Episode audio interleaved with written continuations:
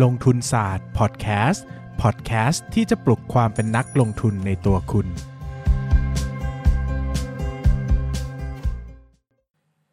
สวัสดีครับ ยินดีต้อนรับเข้าสู่รายการลงทุนศาสตร์พอดแคสต์รายการที่จะชวนทุกคนพัฒนาความรู้ด้านการเงินและการลงทุนไปด้วยกัน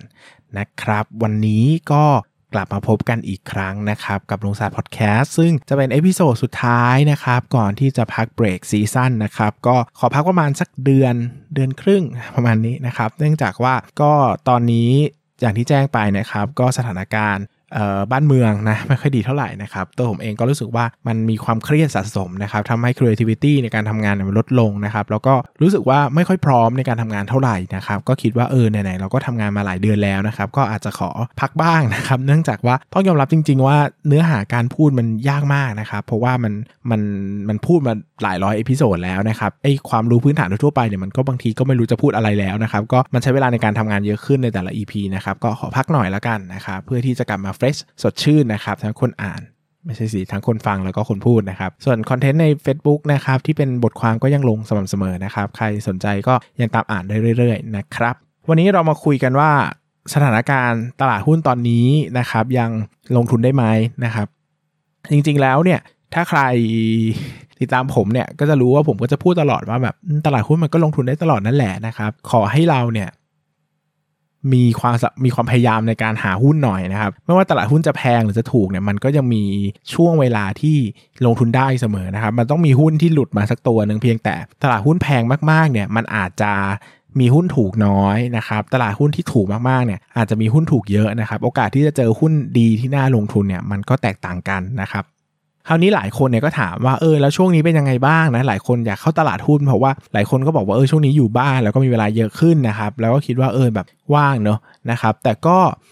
บรรยากาศเนี่ยมันก็อาจจะไม่เหมือนปีที่แล้วนะครับ อันนี้ผมโฟกัสตลาดหุ้นไทยอย่างเดียวเลยเนาะนะครับเขาพูดตลาดหุ้นไทยเพราะว่าปีที่แล้วเนี่ยมันเจอวิกฤตโควิด -19 หนักมากนะครับ คือจริงๆเนี่ยปีนี้ถือว่าหนักกว่านะครับ ถ้าเป็นในในเชิงสถานการณ์บ้านเมืองนะ แต่ในสถานการณ์ตลาดหุ้นเนี่ยปีที่แล้วมันหนักกว่านะครับ เพราะว่าตลาดหุ้นไม่เคยเจอสิ่งนี้มาก่อนนะ ตลาดหุ้นตกใจนะครับ ก็ลงจากพันห้าร้อยจุดเนอะลงมาสักประมาณต่ำพันนะครับ แป๊บเดียวนะครับ แล้วก็เด้งนะครับ ซึ่งช่วงนั้นเนี่ยมันเป็นช่วงประกอบพอดีปะเหมาะ พอเหมาะพอเจาะนะครับที่นักลงทุนส่วนใหญ่เนี่ยเข้าสู่ตลาดหุ้นนะครับมันก็เลยทำให้เขาเนี่ยสามารถซื้อหุ้นต่างๆ ได้ในราคาถูกมากนะครับถ้ากลับไปย้อนเวลาปีที่แล้วนะครับใครเข้าตลาดหุ้นช่วงมีนาเมษาที่เขาปิดเมืองกันเนี่ยโอ้โหพูดเป็นทุกถูกนะครับซื้อยังไงก็เด้งนะครับถ้าคุณไม่ได้แบบตาถั่วเป็นไปไปไปหน่อยนะ ก็มันต้องเจอหุ้นเด้งสักบ้างสักโตสองตัวแหละเพราะมันเด้งมหาศาลมากนะครับ แต่บรรยากาศทุกวันเนี่ยไม่เหมือนกันเนาะถึงแม้ว่าจะเจอล็อกดาวน์เหมือนกันเจอสถานการณ์หนักหน่วงเหมือนกันหนักหน่วงกว่าด้วยซ้ำนะครับแต่ตลาดหุ้นเนี่ยรับรู้ไปแล้วนะครับ ตลาดหุ้นเนี่ยเลิร์นนิ่งไปแล้วว่าเกิดอะไรนะครับ ดังนั้นเนี่ยบรรยากาศของตลาดหุ้นเนี่ยมันเลยไม่ได้หนักหน่วงแบบคราวที่แล้วนะครับรวมไปถึงอีกข้อหนึ่งเนี่ยที่ผมพูดบ่อยๆนะครับว่าคือตลาดหุ้นเนี่ยเขามองล่วงหน้าไป 6 เดือนนะครับ ซึ่งทุกวันนี้เนี่ยเรามีวัคซีนที่มีประสิทธิภาพค่อนข้างสูงแล้วนะครับ ก็คือพวกเอ่อ หลายหลากหลากหลากหลายกลุ่มนะก็มันยังมีโอกาสที่อนาคตเนี่ยเราจะได้กลับมาเปิดประเทศมากขึ้นนะครับ ก็คือเหมือนคล้ายๆกับประเทศในกลุ่ม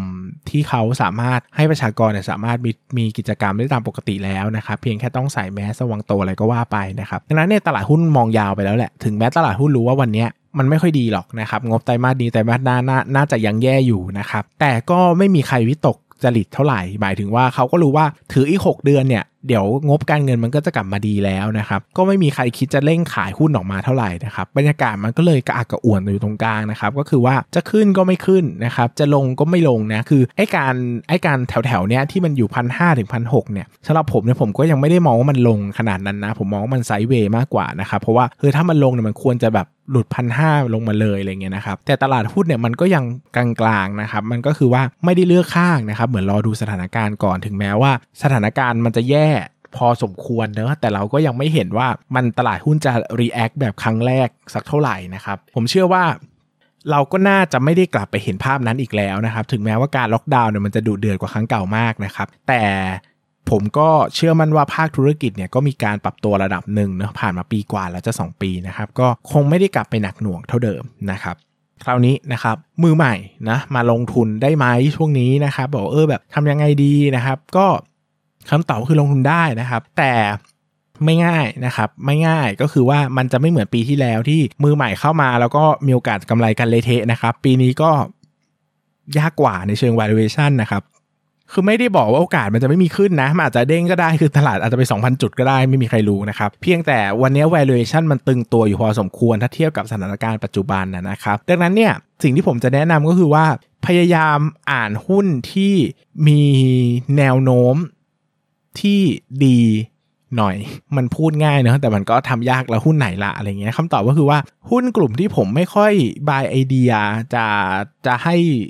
ยังไงดีละ่ะ หมายถึงว่ามือใหม่อะถ้าอยากจะหาหุ้นที่มีโอกาสจะได้ลงทุนน่ยนะก็แนะนำว่าอย่าไปเล่นหุ้นกลุ่ม domestic play เยอะนะครับ หมายถึงว่าหุ้นกลุ่มที่เป็นพึ่งพาการบริโภคภายในประเทศนะครับ ก็จริง ๆแล้วให้ลองศึกษากลุ่ม international play นะครับ ก็คือว่าหุ้นที่เกี่ยวข้องกับภาพ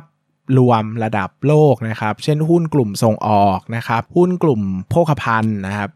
หุ้นกลุ่มที่พกพันก็ยากไปสำหรับมือใหม่นะครับก็ลองดูหุ้นกลุ่มที่เป็นสินค้าส่งออกล้วกันนะครับว่าสินค้าส่งออกตัวไหนกลับมาดีแล้วนะครับถ้าเราไปอ่านงบหุ้นเนี่ยเราจะเจอว่าหุ้นบางตัวสินค้าบางประเภทนะครับเขาเริ่มฟื้นตัวแล้วเนื่องจากกลุ่มตลาดเขาที่อยู่ต่างประเทศเนี่ยเขาเปิดเมืองแล้วเขาใช้ชีวิตปกติแล้วดังนั้นดีมาเนี่ยมันจึงกลับมาเหมือนดีกว่าเดิมนะครับเนื่องจากว่าช่วงที่มันเกิดวิกฤตเนี่ยเขาไม่ได้ซื้อ ดังนั้นพอธุรกิจมันเริ่มจะกลับมาปกติเนี่ยดีมานมันก็ดีดกลับมา ดีดีกลับมาเยอะนะครับเขาก็ต้องมีการซื้อกักตุนสำหรับไตรมาสต่อๆไปเนาะดังนั้นเนี่ยพยายามไปหาธุรกิจเหล่านี้นะครับธุรกิจที่ตัวกลุ่มลูกค้าของเขาฟื้นตัวแล้วเนาะถ้าเราเล่นแต่กลุ่มในประเทศนะครับค้าปลีกโรงพยาบาลนะอะไรอะรับเหมาก่อสร้างธนาคาร โทรคมนาคม อุปโภคบริโภค อะไรอย่างเงี้ย มันก็จะใช้ดีมานในประเทศนะครับ ซึ่งมันยังไม่ดีเท่าไหร่นะครับ ดังนั้นเนี่ยโอกาสที่มันจะได้กำไรเติบโตนะครับ จนได้กำไรเยอะแยะเนี่ยมันก็ ยากหน่อยนะครับ แต่กลุ่มที่ผมอาจจะต้องยกเว้นไว้นิดนึงนะครับนั่นก็คือกลุ่มโรงพยาบาลนะครับ เพราะว่ากลุ่มโรงพยาบาลตอนนี้เนี่ยดีมานมันไม่ได้ปกตินะครับ เพราะว่ามันมีดีมานจากการจากวิกฤตด้วยนะครับ ซึ่งก็ต้องยอมรับเนะว่าทุกโรงพยาบาลตอนนี้น่าจะต้องเปลี่ยน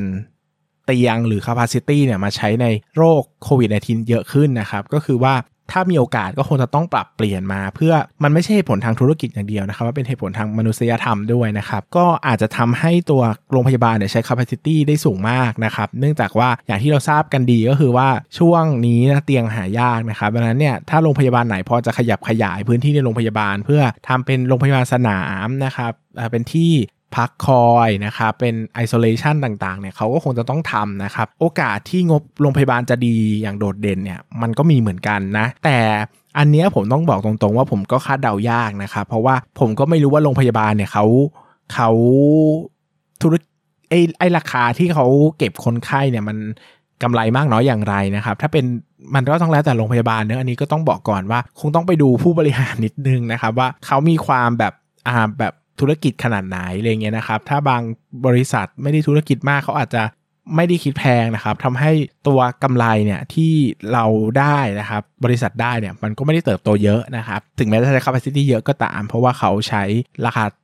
เขาคิดราคาค่อนข้างถูกนะครับ อันนี้ก็เป็นเป็นเงื่อนไขนะครับที่สามารถเสริมให้ไปอ่านกันได้นะครับดังนั้นวันนี้ที่อยากเล่นหุ้นนะสรุปว่าเออจริง ๆ ก็เล่นได้นี่แหละนะครับ ก็เพราะว่าภาพรวมเนี่ย นักลงทุนต้องอยู่ตลาดหุ้นได้ตลอดเวลาเนอะไม่ใช่ตลาดหุ้นไม่ดีก็ออกนะครับดังนั้นเนี่ยก็ต้องหากลุ่มเล่นให้ได้นะครับ ซึ่งภาพรวมตอนนี้เนอะที่ผมชอบนะครับก็มีกลุ่มโรงพยาบาลนะครับแล้วก็กลุ่มส่งออกนะครับก็ลองไปศึกษากันได้นะครับ ว่าตัวไหนน่าสนใจนะครับ ส่วนกลุ่มที่ผมอยากจะให้หลีกเลี่ยงไปก่อนนะครับ ก็คือกลุ่มที่เป็น เอ่อ domestic play นะครับ พวกที่พึ่งพาบริโภคภายในประเทศต่างๆนะครับ ยกเว้นว่าถ้าตัวที่เราอ่านมันดีมากนะครับ เช่นแบบว่าอย่าง IT เนี่ยปีที่แล้วก็ดีมาก เพราะว่าคนซื้อของ IT เยอะนะครับ ช่วงที่ work from home ครั้งแรกนะครับ แต่ตอนนี้ก็ไม่รู้ว่ายังซื้อกันอยู่ไหมนะครับ เพราะว่ามันก็มันก็ work from home กันมาเป็นปีแล้วเนอะคนที่จะซื้อก็คงซื้อกันไปเยอะแล้วนะครับ ก็ก็เป็น เป็นอีกหนึ่งตัวเลือกละกันนะครับ ก็ยังไงก็ถ้าใครเริ่มต้นช่วงนี้นะ ก็เอาง่ายหน่อยก็ลองอ่านโรงพยาบาลกับ international play ดูนะครับเผื่อที่จะได้ไอเดียการลงทุนใหม่ๆนะครับสำหรับวันนี้ขอบคุณทุกคนมากนะครับ แล้วก็กลับมาเจอกันใหม่ช่วงกันยานะครับ กลางกันยาหรือไม่ก็ต้นตุลาเลยนะครับ เพราะว่าพักหน่อยแล้วกันนะครับสำหรับวันนี้ขอบคุณทุกคนมากครับ สวัสดีครับ